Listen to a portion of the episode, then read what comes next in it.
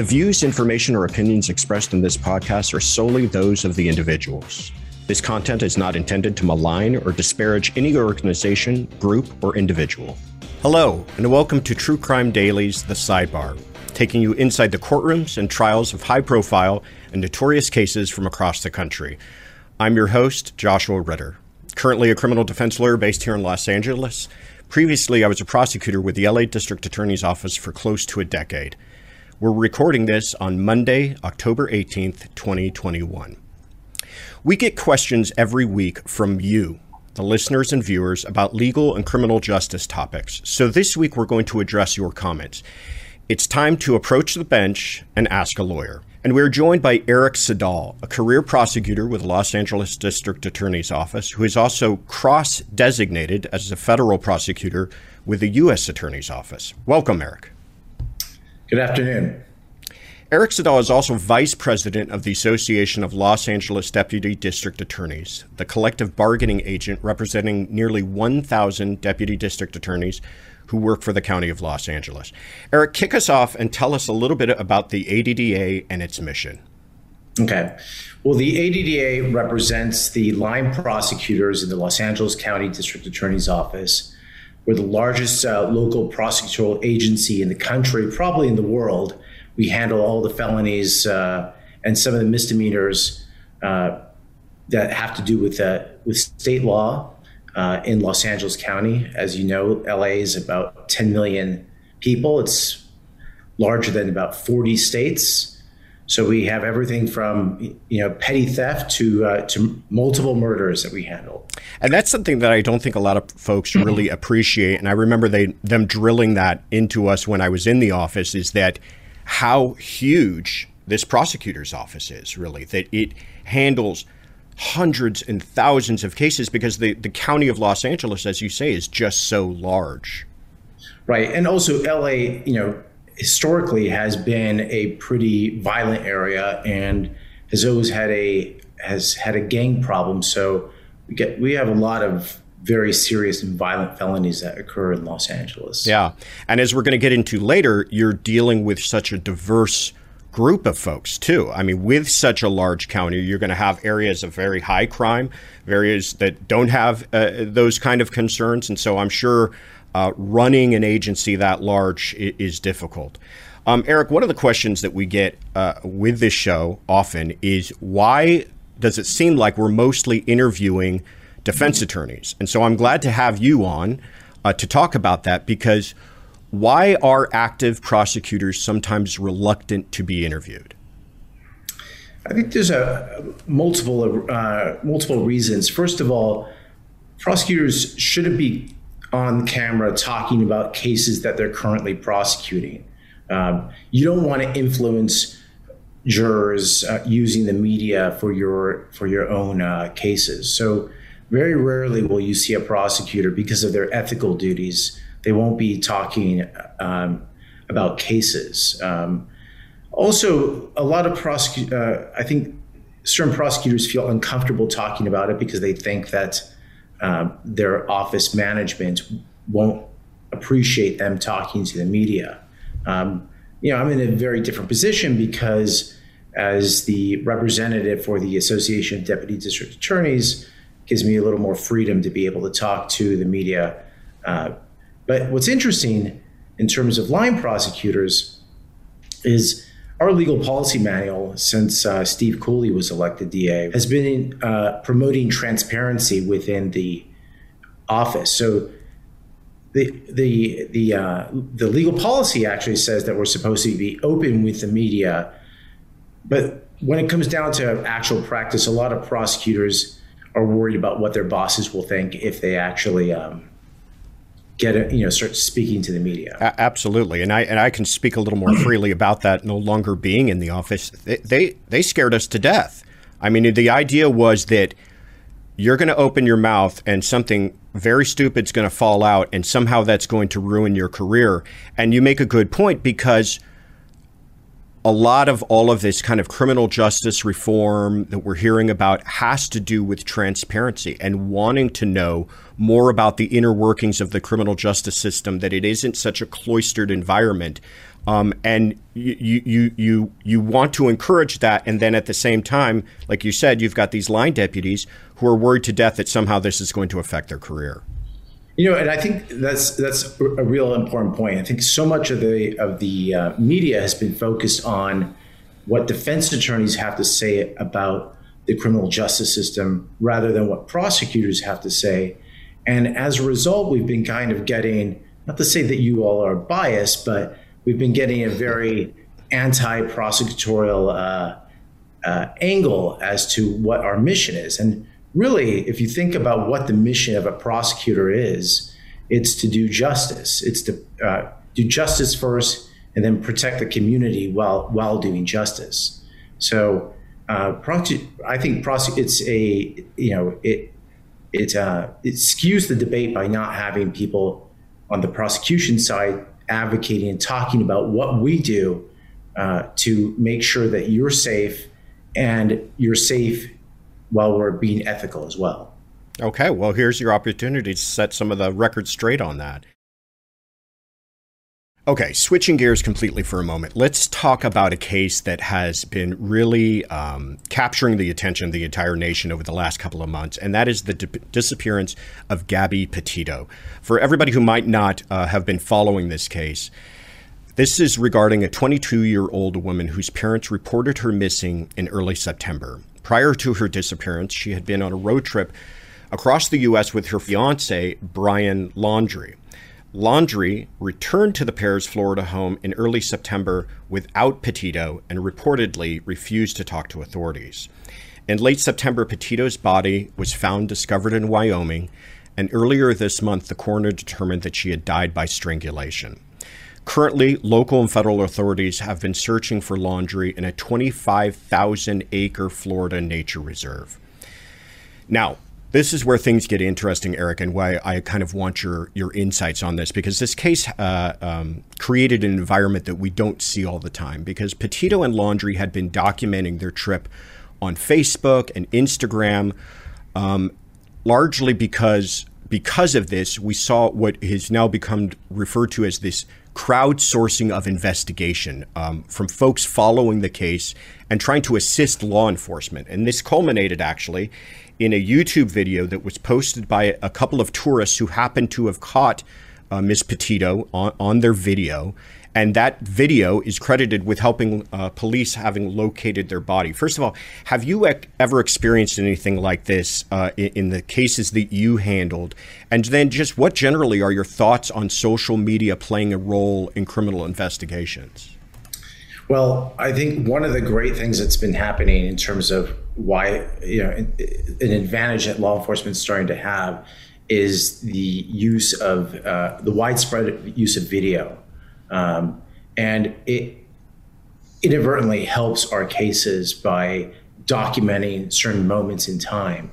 So, yeah, I, in fact, I have one case right now that I'm not really allowed to talk too much about, but where that type of social media and posting things, uh, posting videos actually helped quite a bit in terms of breaking the case and, and eventually uh, bringing the uh, the suspects to, to justice. Um, so it's it's a very important, useful tool. Like we have all these mobile, um, you know, cameras running around in terms because people are constantly filming and documenting everything.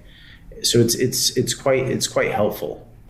What about kind of the, the con side of it? I imagine in a high pro, and maybe you have some experience with this as well, but in a high profile case like this, where you've got the public interested across the nation, people all over Twitter, Instagram, everything else. What about the the overflow of information, the uh, the the amount of uh, uh, phone calls and tips and sightings? I'm sure that law enforcement has been fielding has taken some time away from their actual investigation. Yeah, I mean, that, obviously that's the flip side, right? If there's too much information, if there's information overload, overload, the uh, law enforcement just cannot keep up with it. and it will inundate people so that they can't, you know, ferret out the good stuff and the bad stuff. So there, there is there's a lot of there is some downside to that. Yeah, I, I found this interest um, to be fascinating as well, because, I, it, you know, we're living in an age where podcasts, for instance, are, are, are, are taking over, and these true crime podcasts are something that are fascinating to folks. And even a podcast that'll follow one case in particular, and we've seen that even in this case, that entire episodes are being uh, dedicated towards conspiracy theories and, and amateur sleuthing to try to figure out uh, what happened and where people are. And I'm I'm sure that, like you say, for the most part, it's helpful. I hope it is. I, I just uh, I, I wonder, for the boots on the ground type of law enforcement people involved, how much are they finding it to be helpful and how much are they finding it uh, to be a distraction? Look, I, I think in general, the again, the, I think the collection of evidence, the videos, all of that type of stuff does help a lot. Um, you know, I think there's sometimes some frustration when you have someone doing a podcast that really does is not trained about something or does not really know the details of of a case, and they're, you know, telling their story of that case. Uh, sometimes that could be a little frustrating. I mean, I've I've seen a podcast, you know, discuss a murder case, and then when you actually look at what the Court of Appeal decision is that documents the what the, what actually came out in trial, you see something remarkably different from what was done in the podcast. And yet the podcast probably has, you know, a million people listening to it, and the Court of Appeal decision was probably read by, you know, maybe maybe you and a couple other people. Right. So it's, you know, it does it does get a little frustrating when you see that a podcast becomes the authority of of uh, or the narrative of what happened. And really, that's not what happened. And it's more just the, um, you know, an agenda that is trying to be pushed through. Right. A story that took on a life of its own. Right. Yeah. Okay. Uh, another kind of switch of gears here, and this is a case that folks have been interested in, and we've gotten some questions about, is Sirhan Sirhan. Uh, this is the man that was convicted of assassinating Senator Robert F. Kennedy, brother of John Kennedy, in nineteen sixty-eight. And he was recommended for parole recently in August of this year. After fifty-three years in prison, the seventy-seven-year-old inmate's fate is now in the hands of the California governor. Uh, I'll just say, what are what are your thoughts on this to begin with? Well, I mean, Robert Kennedy has always been a is, was a political hero of mine, or is a political hero of mine. In fact, I have his picture um, above my desk uh, at home. So uh, that's it's a it, to me, Sirhan Sirhan's murder of Ken, uh, Robert Kennedy really kind of changed the course of American history. And I think there's certain types of cases where people should never be released uh, from prison. Uh, obviously, murder cases, certain types of murder cases. But this case in particular was it really did change the course of American history. And if we're going to allow someone to get paroled who murdered a leading candidate for the United States presidency, that's that sets a pretty bad precedent. I mean, I think, you know, if you remember, Kennedy was shot the night he won the California primary. Um, and this was a big comeback uh, for him. So it was it was a pretty startling moment.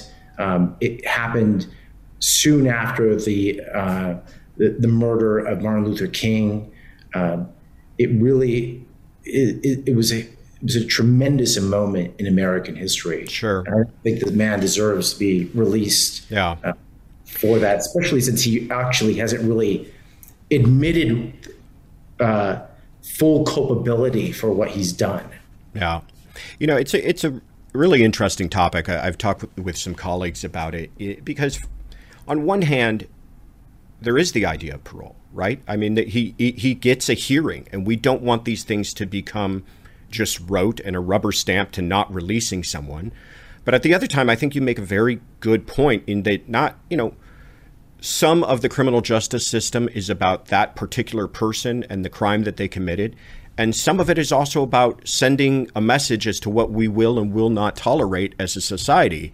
And like you said, of, of all of the people that we should be sending a message that we will protect and not tolerate any violence against, it would be public servants, right? Those who are deciding to sacrifice other things in their lives to make them available to try to make our country a better place. And I think Robert Kennedy embodied every single one of those things. And so to say that that can somehow one day become forgivable, and I, I believe we are making that message when we say we're going to release you back to be amongst all of us. Um, it, it's certainly not just about Mister Sirhan individually, but also about the message that that crime sends uh, to the rest of our state and the rest of the country. Yeah, if one, I mean, think about this. One individual went and killed uh, Senator Kennedy when he was running for president, changed the course of American history, and we're supposed to say, okay, well, you know, I guess we're moving on. Yeah. Uh, I mean, what type of message does that send? What type of protection does that give our, uh, you know, our public servants, the people who put themselves in harm's way uh, for uh, for the rest of us? Yeah. Absolutely. Um, and I, I don't think it's something with simple uh, answers, um, but I, I think this case, if if the governor does go ahead and decide to, I mean, that's what we're still waiting around on is his signature, correct? If he does right. decide to go ahead and sign that, I think it will be something that we will uh, not just in California, but across the country be talking about for some time.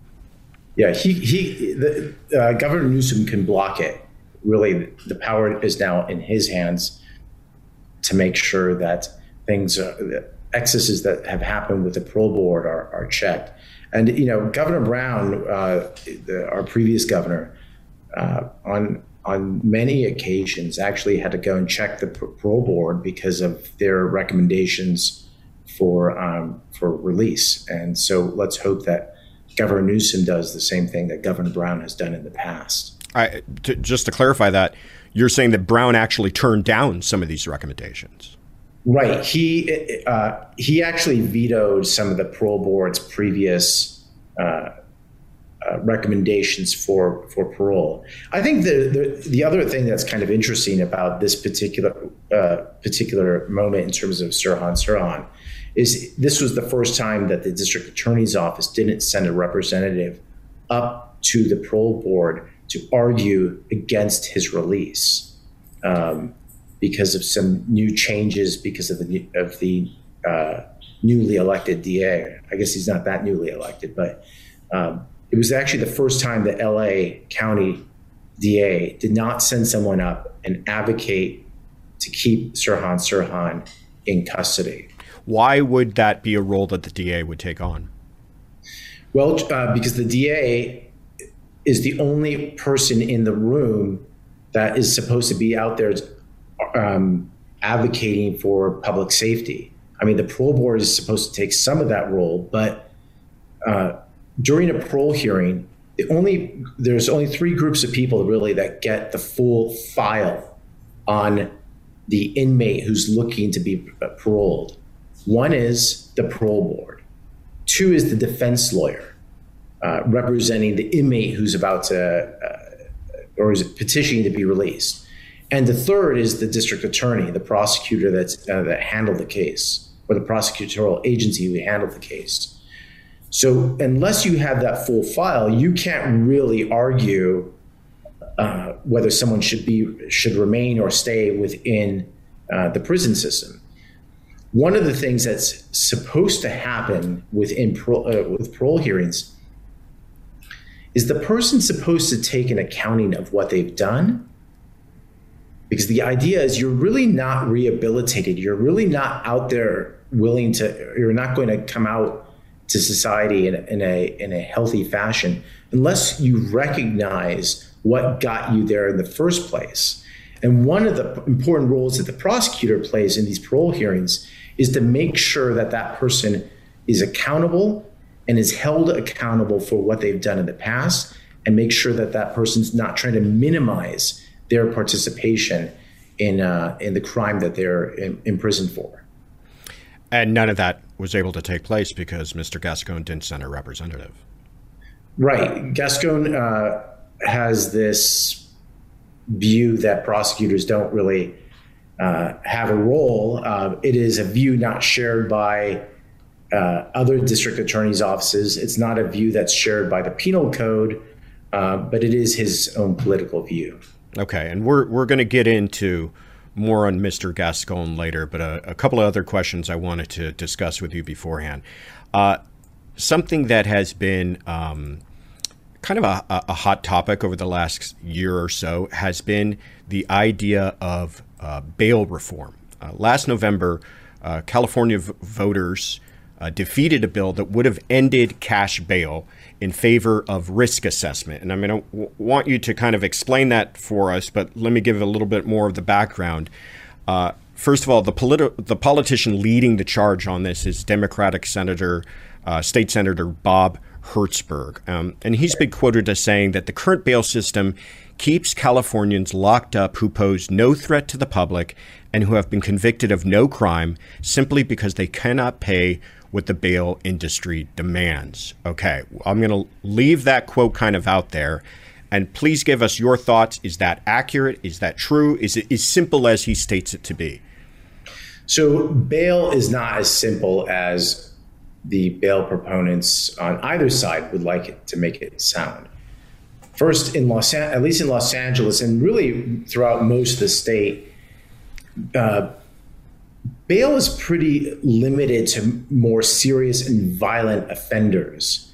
Um, there are very few people in custody in uh, in custody for bail purposes, for pretrial bail purposes, on lower level felonies, and almost no one is in there for, um, or a very small percentage is in there for uh, misdemeanors. In fact, I think the last time I kind of checked this out was before COVID, and it was like ninety percent of people that were in custody pre-trial were there for uh, felonies. Most of those were violent felonies.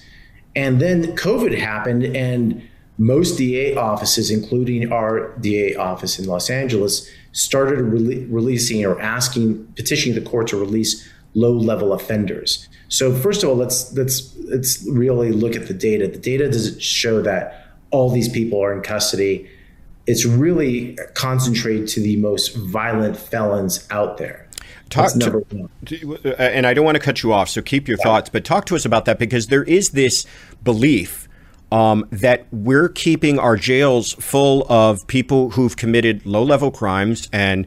And misdemeanors like jaywalking and, you know, possession of drugs and things that are not violent, and that these people are being locked up for long periods of time uh, while they're waiting for a trial, um, and that the only reason that they remain there is that they are uh, in, don't have the financial means to to get themselves out, and it becomes this this argument about uh, wealth and privilege, and that really. Uh, you know, it's only the, the wealthy people who are able to buy themselves out of this predicament, and then they're able to fight their case and they're able to buy justice, whereas these other folks are not, and they're kind of caught up in this system. That's that's the idea around yeah. all of this. So I think there, I think like most topics in the criminal justice debate, there's a lag, right? And what, uh, what I mean by that is people are fighting issues that happened thirty years ago or forty years ago. And they're really not talking about what's happening today in twenty twenty-one. Uh, in twenty twenty-one, and even you know back before COVID for quite some time, uh, places like Los Angeles have been very reluctant to put low-level felons in custody. Um, so what you tend to see in who's in custody, who's in who. Uh, are people who are, they may have another case, they may be on probation or parole for another issue, and that's what keeps them in. Um, but in terms of the real numbers, most people that are in custody, either prior to conviction or post-conviction, are there for the most violent of felonies. Um, so murder, burglary, carjacking, things of that nature, using a weapon, uh, physical violence against another person. Those types of characters are the people who are being uh, placed in custody prior to trial. When you go to state prison, when you look at those numbers, those numbers are almost entirely made up of people being convicted of, you know, violence against a person. Um, so when you're saying, I read about uh, a person who's languishing in jail for months pending their trial on a simple drug possession, that in fact what might be holding them is a probation violation for a more violent crime.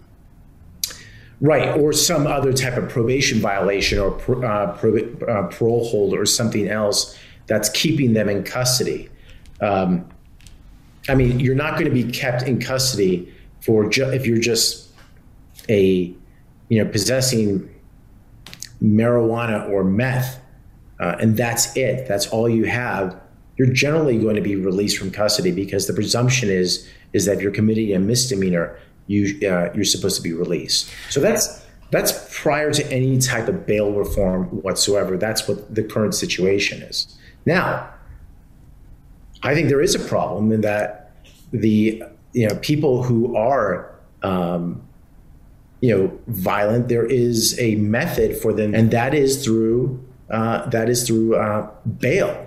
And so what I think we should do is we should probably move to a model that presumes certain types of violent felonies to be detainable, just like they do in the federal system, and that they um, they cannot be released because uh, there is no assurity that they're going to come back, and also they present a clear and present danger to the public.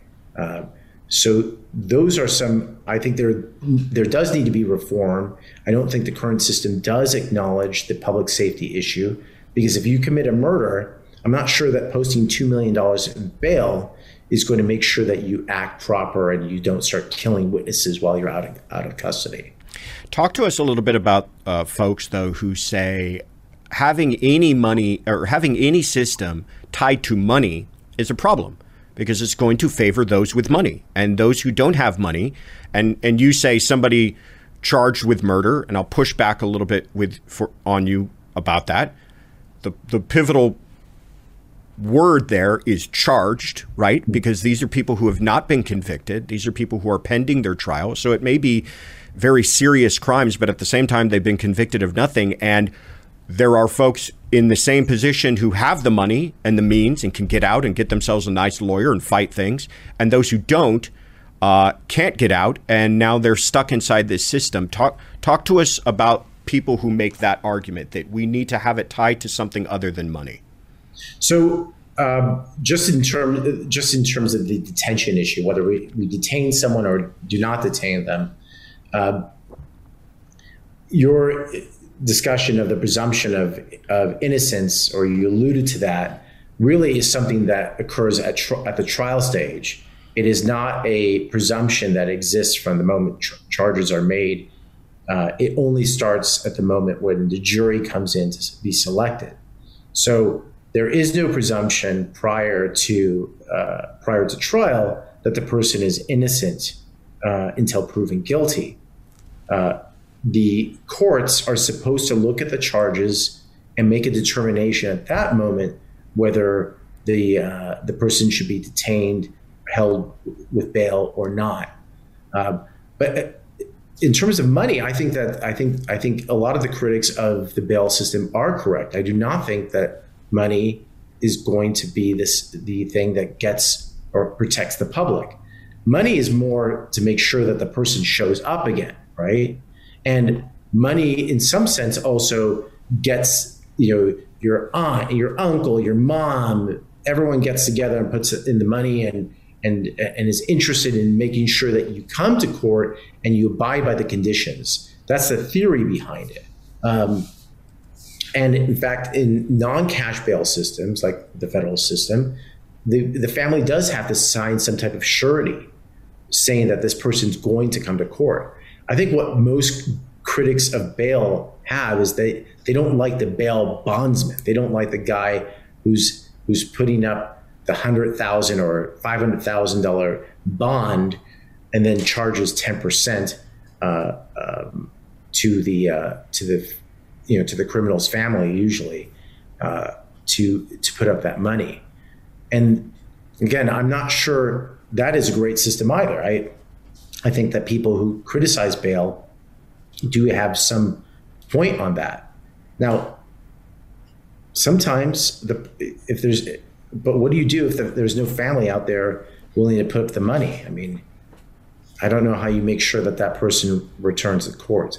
So again, I think it's a very complicated system. I'm not sure, you know, one you know one side is one hundred percent right. Um, I do think there's a third way. I think that uh, actually the federal government has has had that third way since nineteen eighty-six when they started bail reform. And that's probably a better system that takes into consideration public safety, but also an issue that we want to make sure that those who should not be in custody prior to trial remain out of custody. Well, this is an issue that I'm sure we're going to be hearing about for a while because proponents on both sides are very Uh, vocal about it, and and like you said, there's a lot of money involved. Uh, these these bail agents are the ones who are the biggest push against reforming this because, like you said, they're making a lot of money every single year. All right, uh, let's switch to a new topic. Um, this is something that I find particularly interesting, and that is the idea of uh, mandatory minimums. And it, just to illustrate uh, one case in particular uh, that we've all uh, followed here in California, but back in two thousand sixteen, months after outrage over the six-month sentence that um, for sexual assault given to former Stanford swimmer Brock Turner, Governor Jerry Brown broadened the power of judges to treat sex crimes as rape at sentencing and agreed that the crime's punishment, and here's the point, must include time in state prison. What are your thoughts on these types of laws that take certain sentencing decisions out of the hands of prosecutors and judges? Well, generally, I think that we're, you know, minimum sentences are probably a bad idea. Um, because of the issue of discretion. And we want our judges to be able to weigh in all the factors, consider everything, and and and um, and make the you know the right call.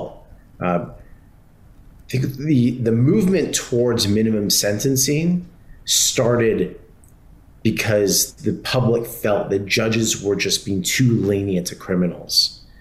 And there would be some, you know, there would be, you know, one or two cases that would radically change the law for everyone else. So I, you know, I, I tend not to like mandatory uh, minimums because I think that they constrain, unnecessarily constrain uh, the court in terms of, and the court is the best suited to make a determination about sentencing. So in general, I think I'm against it. Um, There are uh, certain types of gun laws, I think, that mandatory sentencing is uh, more appropriate, uh, especially when the gun is used during a violent felony or a murder. Uh, the state did change those laws, though, recently, eliminating the mandatory minimum requirements that a person uh, spend in, in prison because of those gun laws. I, I have to say that I tend to agree with you on a lot of this, and I'm I'm on the other side of things, but I still agree. Um, and the the reason for that is that the penal code addresses hundreds of different types of, of conduct, but what it can't do is address every factual scenario and every nuanced human being, and every person doesn't fit. And even their conduct, even when their conduct is horrible conduct, doesn't fit neatly into some of these categories. So I agree with you, Eric, that, that any time we are taking uh, the power to make good decisions, just decisions, out of the folks who are in the courtroom, out of the hands of the people who are directly involved in those cases and know all of the details and circumstances, I believe that can sometimes lead to bad results especially when it's being reactionary. However, that being said, what do you say to people who say, well, then how do we stop a situation like Brock Turner, where you have a crime that I think most people can agree was horrendous, and certainly the way that it played out in the media, and for that young man to receive only six months seemed like a miscarriage of justice. How do you present, prevent something like that from happening? Well, I, I mean, that's why we make certain types of crimes manda- uh, mandatory life crimes. Uh, so, the, you know, there's a there's a myriad of crimes, from murder to certain types of rape, that are automatically a life. Like there's a, automatically a life sentence, and they're just there's just a, a um, the minimum eligibility of parole will vary depending on the crime. So I, I do think that the uh, that the penal code. Uh, and our also our our U S code uh, does take into consideration those types of offenses that are so heinous that there should be uh, a life uh, sentence. Okay, but what about what about the in between? In other words, what do you say to people who say, "Fine, I want to give control to judges and and prosecutors, but I don't think what that judge did in that particular case was right"? Is that something we just need to all live with, or or is there something to be done about it? I, I think it's a bad idea to change law because if one case angers you. And I just don't think it's a very responsible way of legislating. Um, so, you know, I think you just have, you know, there there may be many reasons why this judge has done it. The judge may be completely wrong. But because you're angry about one case doesn't mean you change the entire legal system. Gotcha. Okay. Uh, turning now to a case that you and I have actually uh, discussed before, and, and, and not so much the circumstances and facts of this case, but how it's being charged and brought to trial, um, and, and how changes in the law here in California uh, may prevent something like that. But I'm talking about Ahmaud Arbery. Um, Three shots were fired in the confrontation that killed Ahmaud Arbery, a twenty-five-year-old black man who was chased by white men as he ran through their south, southeastern Georgia neighborhood. Uh, the authorities said that Travis McMichael, who was with his father and a neighbor, pursued Mister Arbery, pursuing Mister Arbery, is the one who pulled the trigger. Yet all three of those men have been charged with murder. First of all, explain to us how that works. Under what theory are they all being charged with murder? So from what I understand, uh, in terms of, because this is a Georgia case, uh, they have retained uh, the felony murder rule. And because of that, they're allowed to pursue murder against all three of them. Tell us what the felony murder rule is. So what the felony murder rule is, is that it, it imputes, it takes uh, the intent to the intent to commit murder from an underlying crime.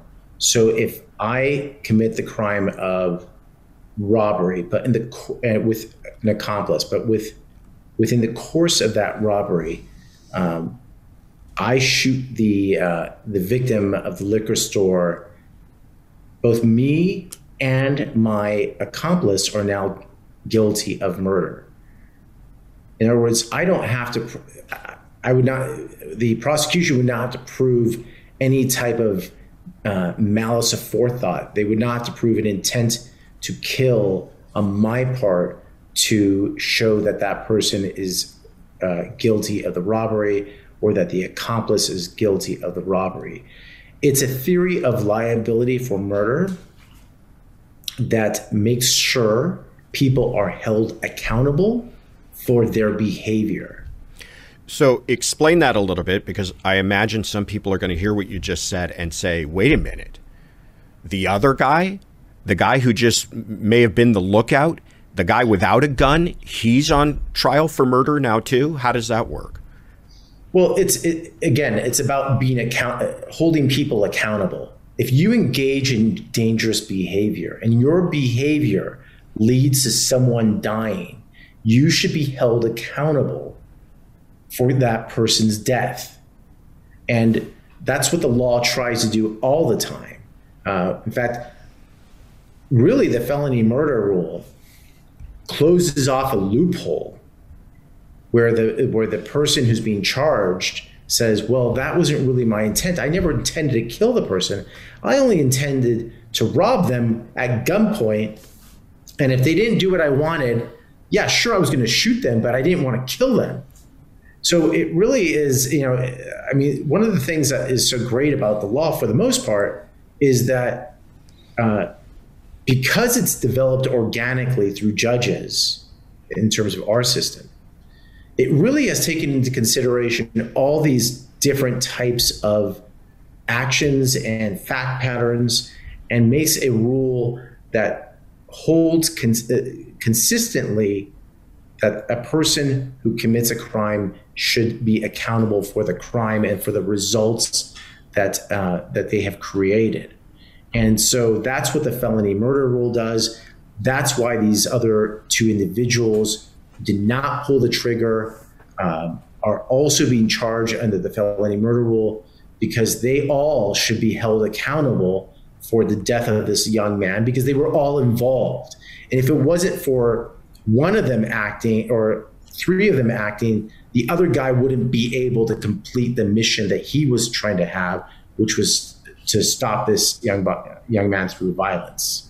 Here's how it plays out, right? You hop in a truck with a man who's got a rifle, and you're driving down the road chasing somebody who's running and jogging in the neighborhood. You can't all of a sudden say, I had no idea that these actions could lead to violence and this man's death. That's not that's not something that the law is going to let you hide behind. It's, is that well, am I am I explaining that well? And and then and then tell us what's happening in yeah. California. So, so yeah, that's and that's the purpose of it, right? The purpose is to make sure that you're how, that the person who gets involved is held accountable for what they've done. You know, you can envision what's going to happen down the road if you have a gun, or your friend has a gun, and they're chasing after someone, and that person ends up getting killed because you're a friend, because you're helping your friend. Uh, that is a that is something that is very easy to look to see what the future is going to result in, right? So, right. Again, it's about accountability. Um, so that's that's the purpose of the law. That's the way it used to work in California. How have things changed? Right. So, and this is you know this is the problem with a lot of how progressive uh, you know progressives think in terms of criminal justice issues. And this is kind of what I was alluding to earlier in terms of like making mand- mandatory minimums because you're unhappy with something that happened. Uh, basically, the the the California legislature, mainly led through progressive legislators, uh, eliminated that type of use of the felony murder rule. Uh, in other words, now you could have to be the actual guy with the gun committing the felony murder to be held accountable. You can't be an accomplice unless certain types of really, really extreme behavior occurs. Um, so they got rid of the felony murder rule. They got rid of the natural probable consequence murder rule. Um, in other words, if Uh, if this case had happened in California, probably only one of the three would be charged with murder, and the other two would not be charged with murder. In fact, the other two would probably be charged with maybe at the most false imprisonment. So it's it's a it's a you know it's a it's a good example of why uh, you know why you know seemingly good intentions, why trying to change the law. You know, all of a sudden, you know, the, these legislators come in, they change the law, and there's all these unintended consequences. And so those people, those two individuals would not be held accountable in California because of because of the change uh, by the legislature. And I can only imagine what the reaction to that would be if this type of a crime had occurred in California and only one of them was being held accountable. Well, I, I, I can I can predict what would happen. The district attorney would be put uh, would be blamed for not filing charges, and no one would understand that actually it's you know, a woman by the name of Senator Skinner from from Berkeley, who really is at fault because she eliminated, you know, a doctrine that has has has been developed by the judiciary over hundreds and hundreds of years uh, because she didn't like what it did in a few cases. Okay.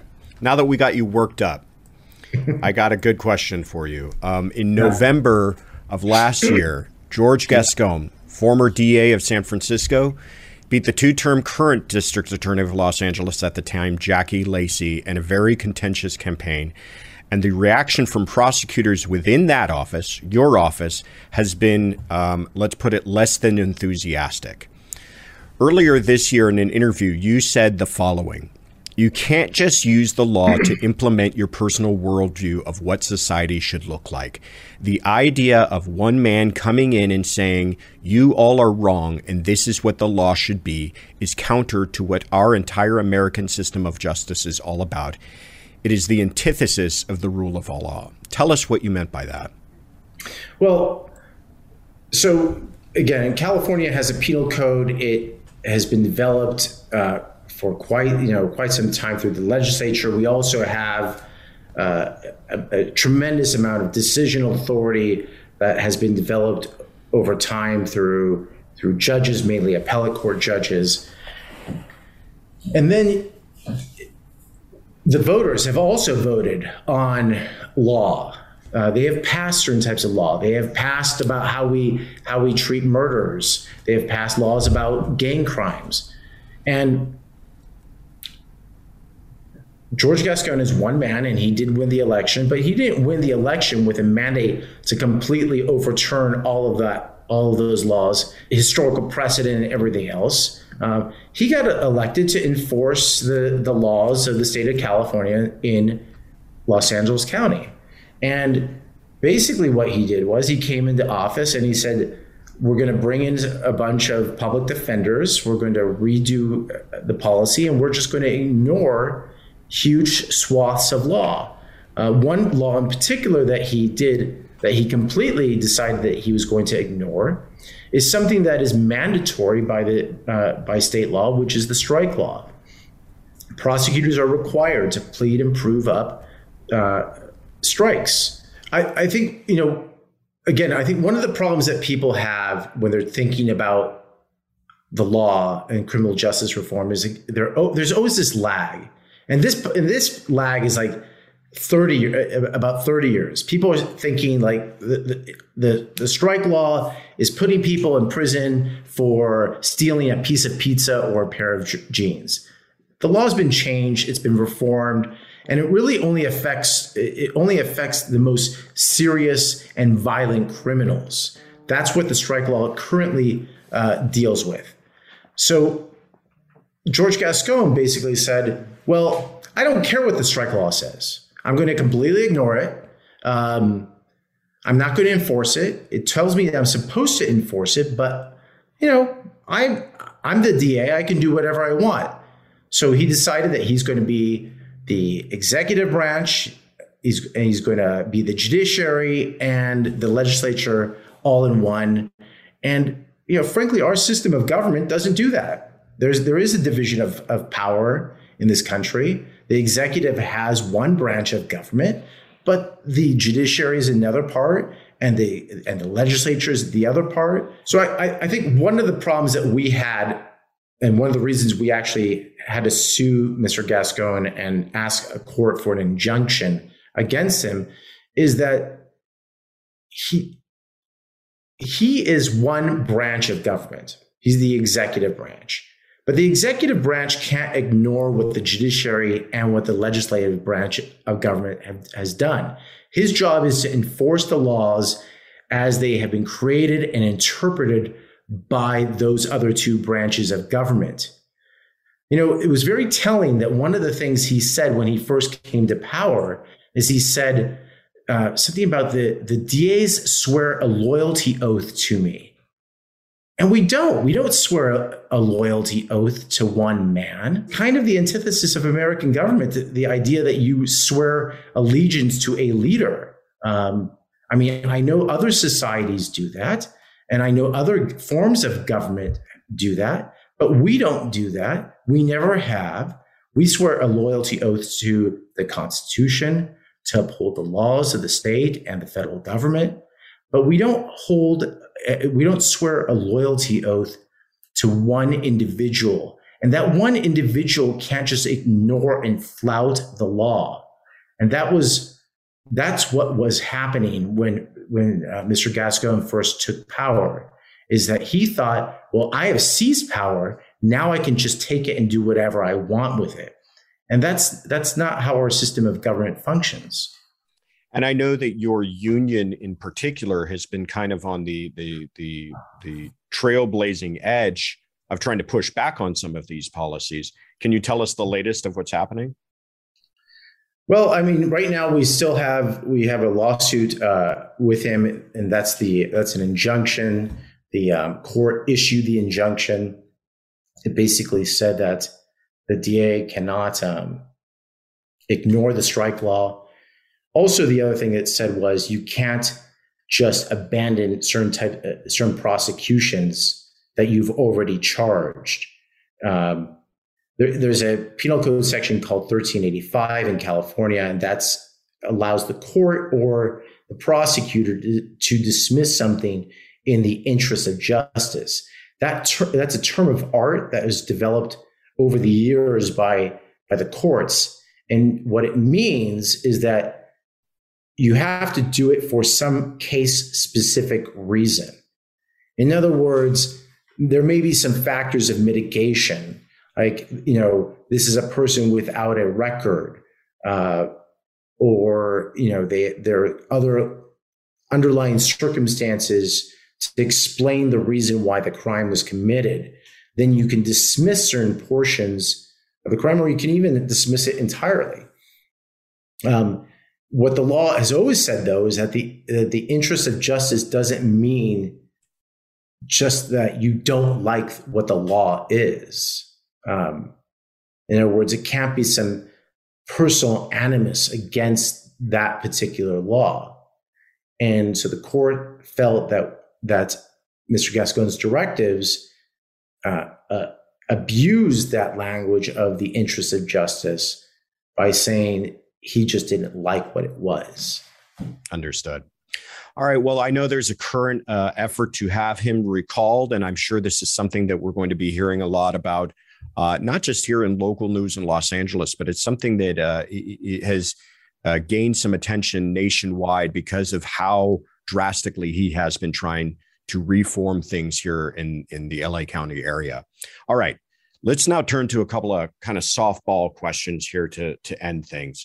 First one, uh, someone asked, what's one well-known case that had national news coverage that you would have handled differently, either from both the prosecution or defense side of things? I mean, the the, the most obvious case that pops into my mind is the, is the O J Simpson case. Um, right. It seemed like the prosecution complicated the case uh, unnecessarily. Uh, I think, you know, the classic example, and this kind of just shows where it went from there on, was at the very beginning of, of the uh, of the trial and opening statements. Chris Darden gives this opening statement, and I think the first thing he said, something, it was like, "This is a really hard case," and probably yeah. not the way to set the table. Yeah, exactly. You know, and, and they really just complicated the hell out of that case. Uh, I mean, this was a pretty, this was a domestic violence murder, right? I mean, you had a history of domestic violence that uh, O J Simpson had engaged in. You had, um, you know, like this unchecked jealousy. It goes in. There's no other people in the world who wanted these two individuals murdered, or especially Nicole Brown murdered. Um, and then you had the trail of blood. And instead it became, you know, this just this monster of case where every little detail gets put in. And that, I, I just don't think that that's how you should prosecute a case. It should it should, it should not lasted, you know, more than a month or two.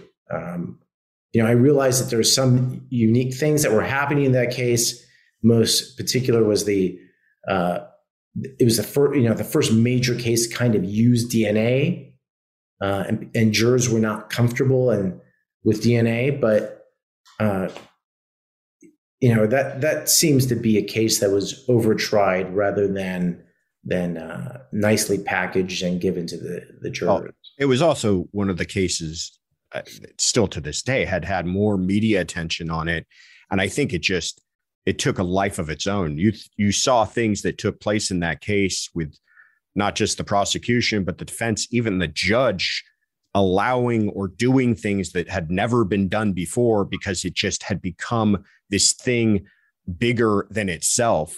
Um, but I'll tell you one thing I would have done differently is uh, not had asked him to try on that dr- glove. That's for sure. Well, that I mean, that, that yeah. And that that's the obvious thing. And, you know, and but that kind of, you know, how it culminated to that was also just something that it, it's because the case kind of took on a life of its own. And all of a sudden, the case doesn't become between, you know, what the evidence, you know, trials should be about the evidence, about truth seeking and minimization of risk. And what that trial became was a battle of egos.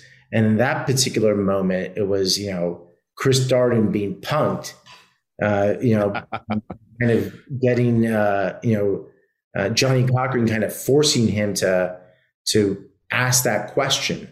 And when that, when you start, you know, just following the ball that the defense lawyer throws at you and running around in circles, you know, to to fight their arguments, you've you've kind of lost your case. Yeah, yeah. As a prosecutor, yeah. You guys, on the other hand, you guys want that, right? Oh, I want, I want there, to, I want there to be as many balls flying around as possible. You guys chasing them all over the courtroom, of course. Yeah, right. All right. Um, Last one. Uh, this question is, tell us about your first trial and how it went. And and I'll go first if I can. Okay. Uh, my first trial, I was a brand new D A right out of training. And I actually started the trial day one of, of being at my new assignment. And I was very excited about it. I had thought I had really good evidence. I thought it, I had it all packaged and put together nicely. And then the whole thing completely fell apart on the stand. Uh, my victim barely even showed up, and I was too naive at the time to realize how bad my case had gotten. And um, I remember we did closing arguments. I argued the hell out of it. And before the jury had, by the time they had gone back in the room, before they had had the time to even sit down, I think we had a question. And the question was, if we don't have a verdict today, do we have to come back tomorrow? And when the judge told them that, yes, you do, the next question was, we have a verdict. And it was not guilty. And it was the fastest one I'd ever seen in my life. So my case, my first case was kind of similar. Um, it was it was a not guilty. Um, it was... Um, It was my first day on the job. I literally arrived at my assignment and my boss is like, here's your file. Go try your case. And it was um, it was like a, it was a simple assault and what ha- from a parking dispute. Like this, these two people get this massive parking dispute. And I will never forget my victim is asked to identify anyone in court who was involved in the, the assault that day. And my victim turns and looks at everyone. She starts at the juror with the juror. But it gives this every juror this like really intense stare, like maybe it's you. And then she goes through every juror.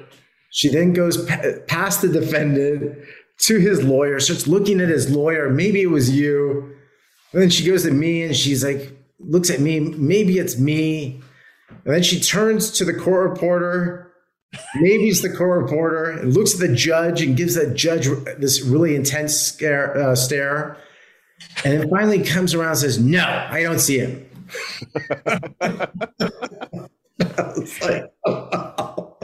the, the one good I'll say about both of our examples is at least it got better since then. Right. It was, and, you know, it was funny, too, because even, you know, it was my first trial. Right. So like just like you said, you know, I'm looking at this. I'm I'm I just experienced a disaster. Right. Like, and I'm thinking, oh, I can win this. I love it. Good confidence. All right. Well, that is our show for this week. Eric, thank you so much for coming on. Where can people find out more about you? Uh, well, they can uh, check out the uh, L A A D D A website. Um, go to L A A D D A dot com. That will have a lot of articles uh, that we uh, that we've written. I've I've written pretty extensively on California criminal justice issues, and most of my articles are there. So that's uh, that's probably the best way. Okay, fantastic. And I'm your host, Joshua Ritter. You can find me on Instagram and Twitter at Joshua Ritter E S Q.